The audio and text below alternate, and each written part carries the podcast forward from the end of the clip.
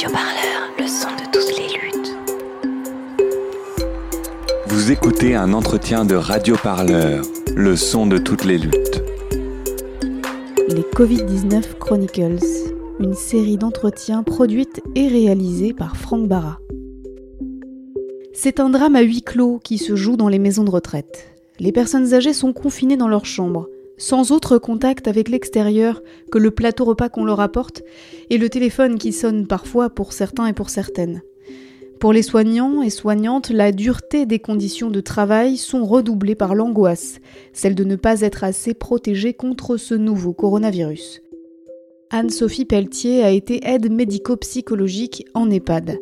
Elle est désormais députée européenne France Insoumise et autrice de EHPAD, une honte française, publiée l'année dernière aux éditions Plomb. Dans cet entretien réalisé par Franck Barra, elle revient sur cette crise qu'elle et beaucoup d'autres avaient vu venir dans les maisons de retraite en France, sur le mépris de l'expertise du personnel de santé par les pouvoirs publics et sur cette société plus juste qui reste encore à bâtir. Bonjour Anne-Sophie. Bonjour. Et merci d'avoir pris le temps de répondre à mes quelques questions. Avec plaisir. Je voulais vous parler de quelque chose qui s'est passé au début de la crise. Je lisais là aujourd'hui par rapport à ça. Au début de la crise, les morts dans les EHPAD n'étaient même pas euh, comptabilisés. Euh, c'est ce que je lisais un article sur Libération là-dessus qui a dit que ça a pris plus d'une semaine pour qu'on commence à comptabiliser les morts des EHPAD. Ça en dit quand même vraiment beaucoup sur la manière euh, de laquelle on considère en fait les personnes des EHPAD. Vous pensez pas? Je pense que la crise accentue en fait le fait que les personnes âgées en établissement ont toujours été invisibilisées. Invisibilisées parce que euh, finalement, on leur retire leur histoire de vie, on leur retire leurs finances, on leur retire ce qu'elles sont. Elles ne deviennent euh, qu'une ligne comptable sur euh, un tableau Excel. Et le fait de ne pas compter euh, le nombre de décès dans les personnes âgées, je ne veux pas rentrer dans du complotisme. Mais en tout cas, je pense très honnêtement que la crise annoncée du nombre de décès dans les établissements pour personnes âgées dépendantes, elle était annoncée depuis très longtemps. Avec mes collègues, nous avons fait une grève de 117 jours en 2017 pour dénoncer la maltraitance institutionnelle, pour dénoncer le manque de moyens. Ma collègue Caroline Fiat à l'Assemblée nationale a fait un excellent rapport circonstancié sur euh, ce qui se passait dans les EHPAD et en demandant par exemple une augmentation des ratios soignants par résident. Aujourd'hui, dans les EHPAD, on est à 0,6 tout personnel confondu par résident. On est à 0,4, en tout cas en France, soignants par résident. Et les soignants et certains directeurs ont crié, ont sonné un cri d'alarme, mais euh, n'ont pas été entendus. C'est en fait ce qui se passe dans les EHPAD, c'est ni plus ni moins le reflet de ce qui se passe aussi dans la santé. C'est-à-dire que aussi il y a cette grande gabegie qui fait que finalement la vieillesse ce serait de l'or gris, ce serait une marchandise. Et euh, nous avons des États, des États membres en tout cas, qui ont préféré laisser nos personnes âgées rentrer dans le giron du privé, laisser la vieillesse être une marchandise, plutôt que de garder nos personnes âgées sur euh, un système public, une solidarité nationale des États et, euh, une solidarité nationale de tout le monde, parce que je voudrais le rappeler, en, bon, Belgique, ça s'appelle des maisons de repos, mais je pense que les, conditions n'y sont pas mieux. Et puis, de toute façon, les groupes privés à but lucratif se sont aussi installés euh, en Europe. Je pense à Corian et Orpea, par exemple. Je pense que nos personnes âgées sont nos biens communs, nos histoires communes, notre passé commun.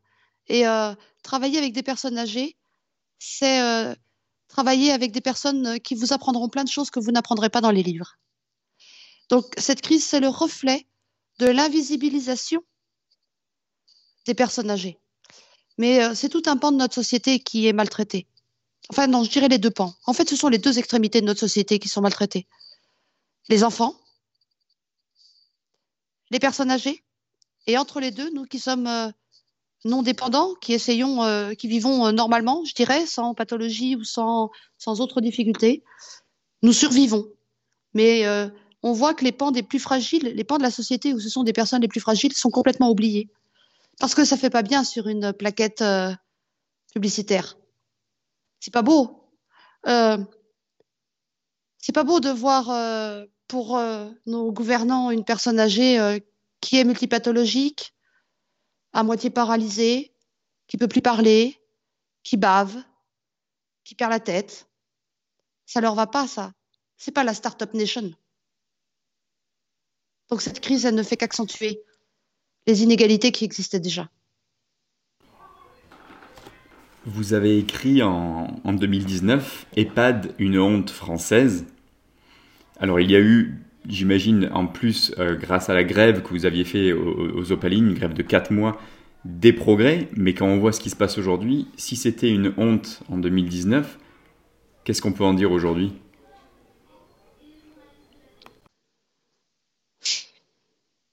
En tout cas, pour moi, c'est un déchirement. C'est un déchirement parce que j'ai l'impression que personne n'a été écouté. Vous savez, les soignants, ils choisissent ce métier par choix, par vocation. Tout soignant qui va s'occuper des gens ne le fait pas pour de l'argent.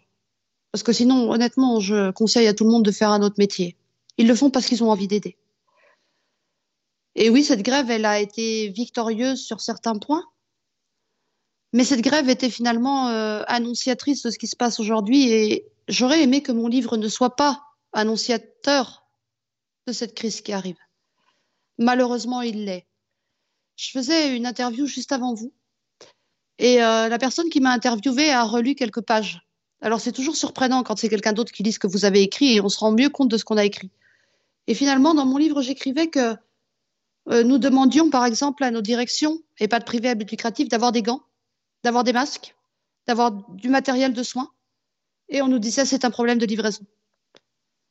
C'est surprenant comme aujourd'hui ça colle à la réalité. Il y a un autre problème dont on parlait tout à l'heure avant, l'entretien, en fait, et c'est quelque chose dont vous vouliez vraiment euh, parler. On parle donc des EHPAD, mais on ne parle pas, ou quasiment pas, des personnes âgées qui ont très peu de moyens et qui se retrouvent donc dans ce sort de, de, de, de vide et qui restent chez elles et qui, et qui meurent en ce moment aussi. Elles sont complètement invisibles euh, dans les comptabilisations actuelles et dans le, même le, débat actuel. Euh, vous vouliez en parler, donc allez-y.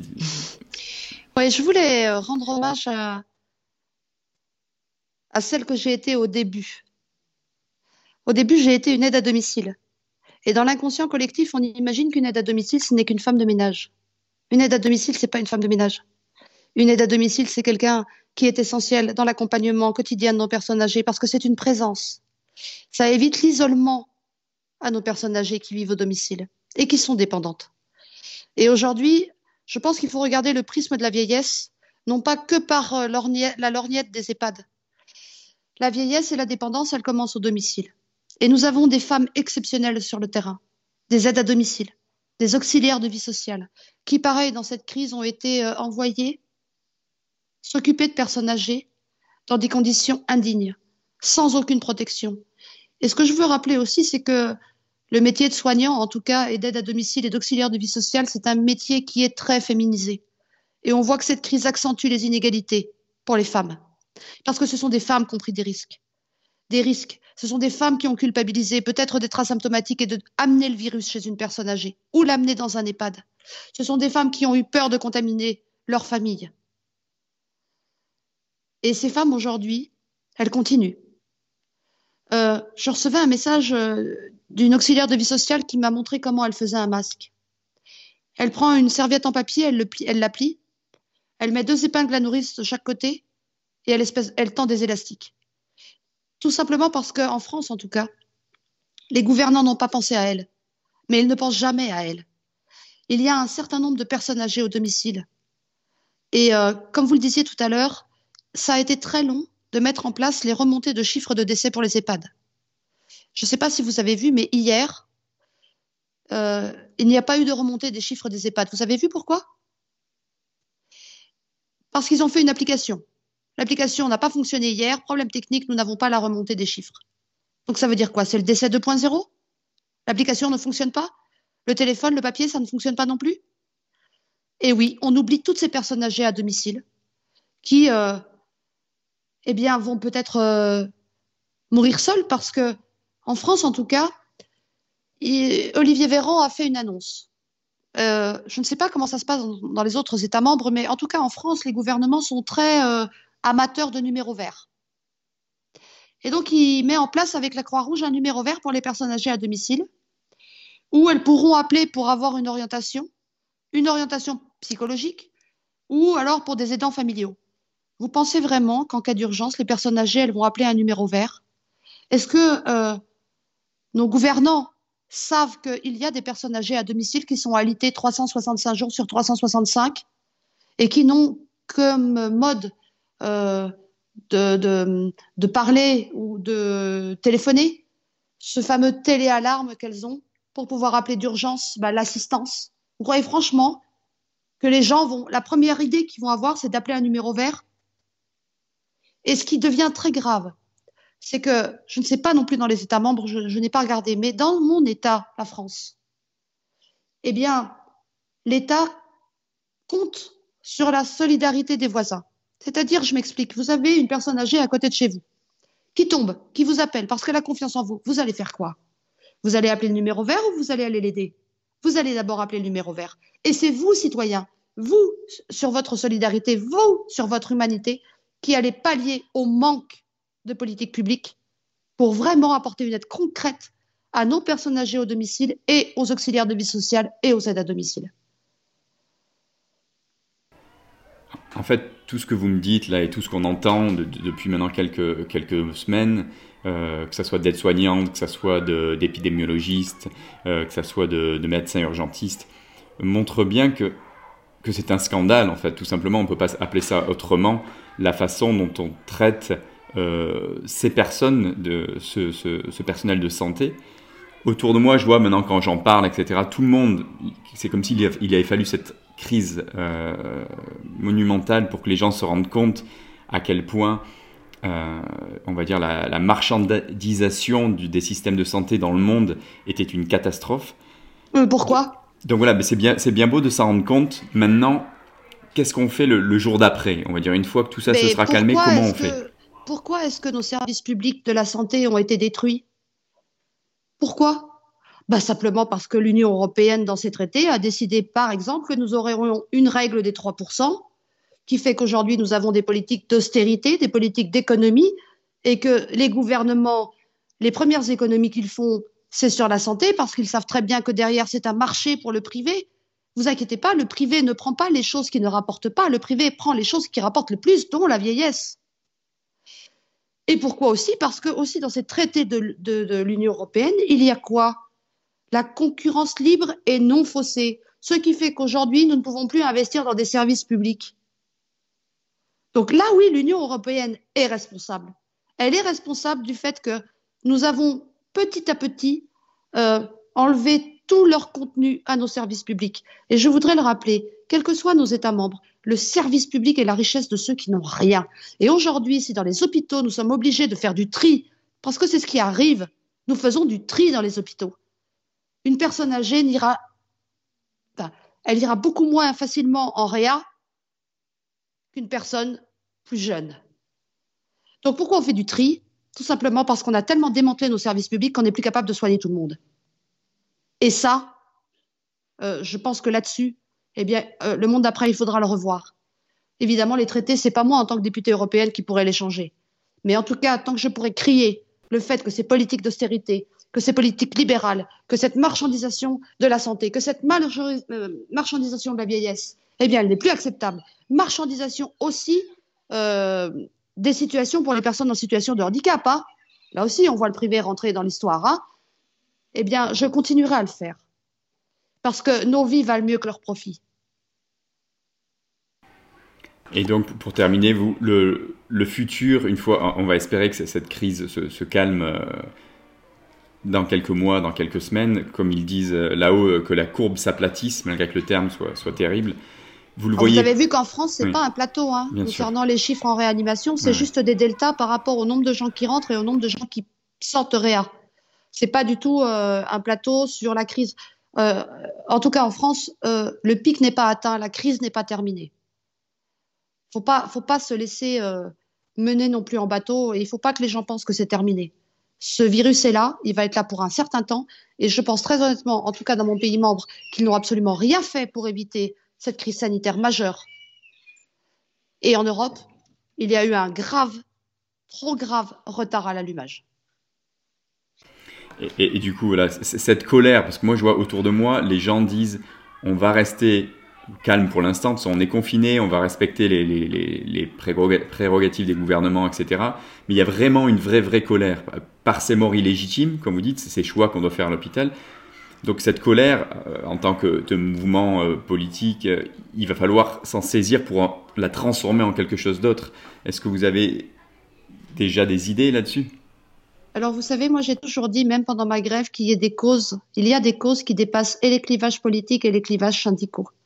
À partir du moment où on défaut une cause et qu'elle est juste et justifiée, soyons nombreux quand le confinement sera terminé dans la rue. Mais je ne parle pas au niveau français, je parle au niveau européen. Parce que, euh, vous savez, le Conseil national de la résistance disait les jours heureux. Eh bien, c'est peut-être au peuple de permettre que les jours heureux arrivent je suis très émue parce que franchement, je suis très en colère. Mais euh, remettons un peu de lumière, un peu de soleil, un peu de couleur dans tout ça. Et euh, j'appelle tout le monde, tous les citoyens européens, à ce que nous soyons solidaires et que nous montrons que les décisions qu'a fait l'Union européenne, eh bien, c'était pas cette Europe-là qu'on veut. Que nous ne voulons pas du repli sur nous-mêmes. Que nous voulons une Europe solidaire. Une Europe où les conditions de travail sont harmonisées. Une Europe où les services publics sont respectés une Europe où chacun de nous est respecté. Et euh, à la fin de ce confinement, moi j'appelle vraiment tout le monde, mais au niveau européen, tous les pays d'Europe, soient dans la rue le même jour. Parce que je suis persuadée qu'un jour le nombre fera force. Et c'est par le peuple que les choses changeront pour le peuple. Radio Parleur, le son de toutes les luttes. Écoutez-nous sur radioparleur.net. Les entretiens de la série Covid-19 Chronicles sont à retrouver sur le site cov19chronicles.com, une série d'entretiens produite et réalisée par Franck Barra. L'hebdo-parleur, c'est la rédaction qui vous parle d'actualité. C'est un peu comme l'édito en une du Figaro, ça exprime un peu la voix de la rédac mais en un peu mieux écrit quand même et un peu moins de droite aussi. Et en plus féminazi L'hebdo parleur a écouté tous les lundis sur la chaîne de podcast L'hebdo parleur.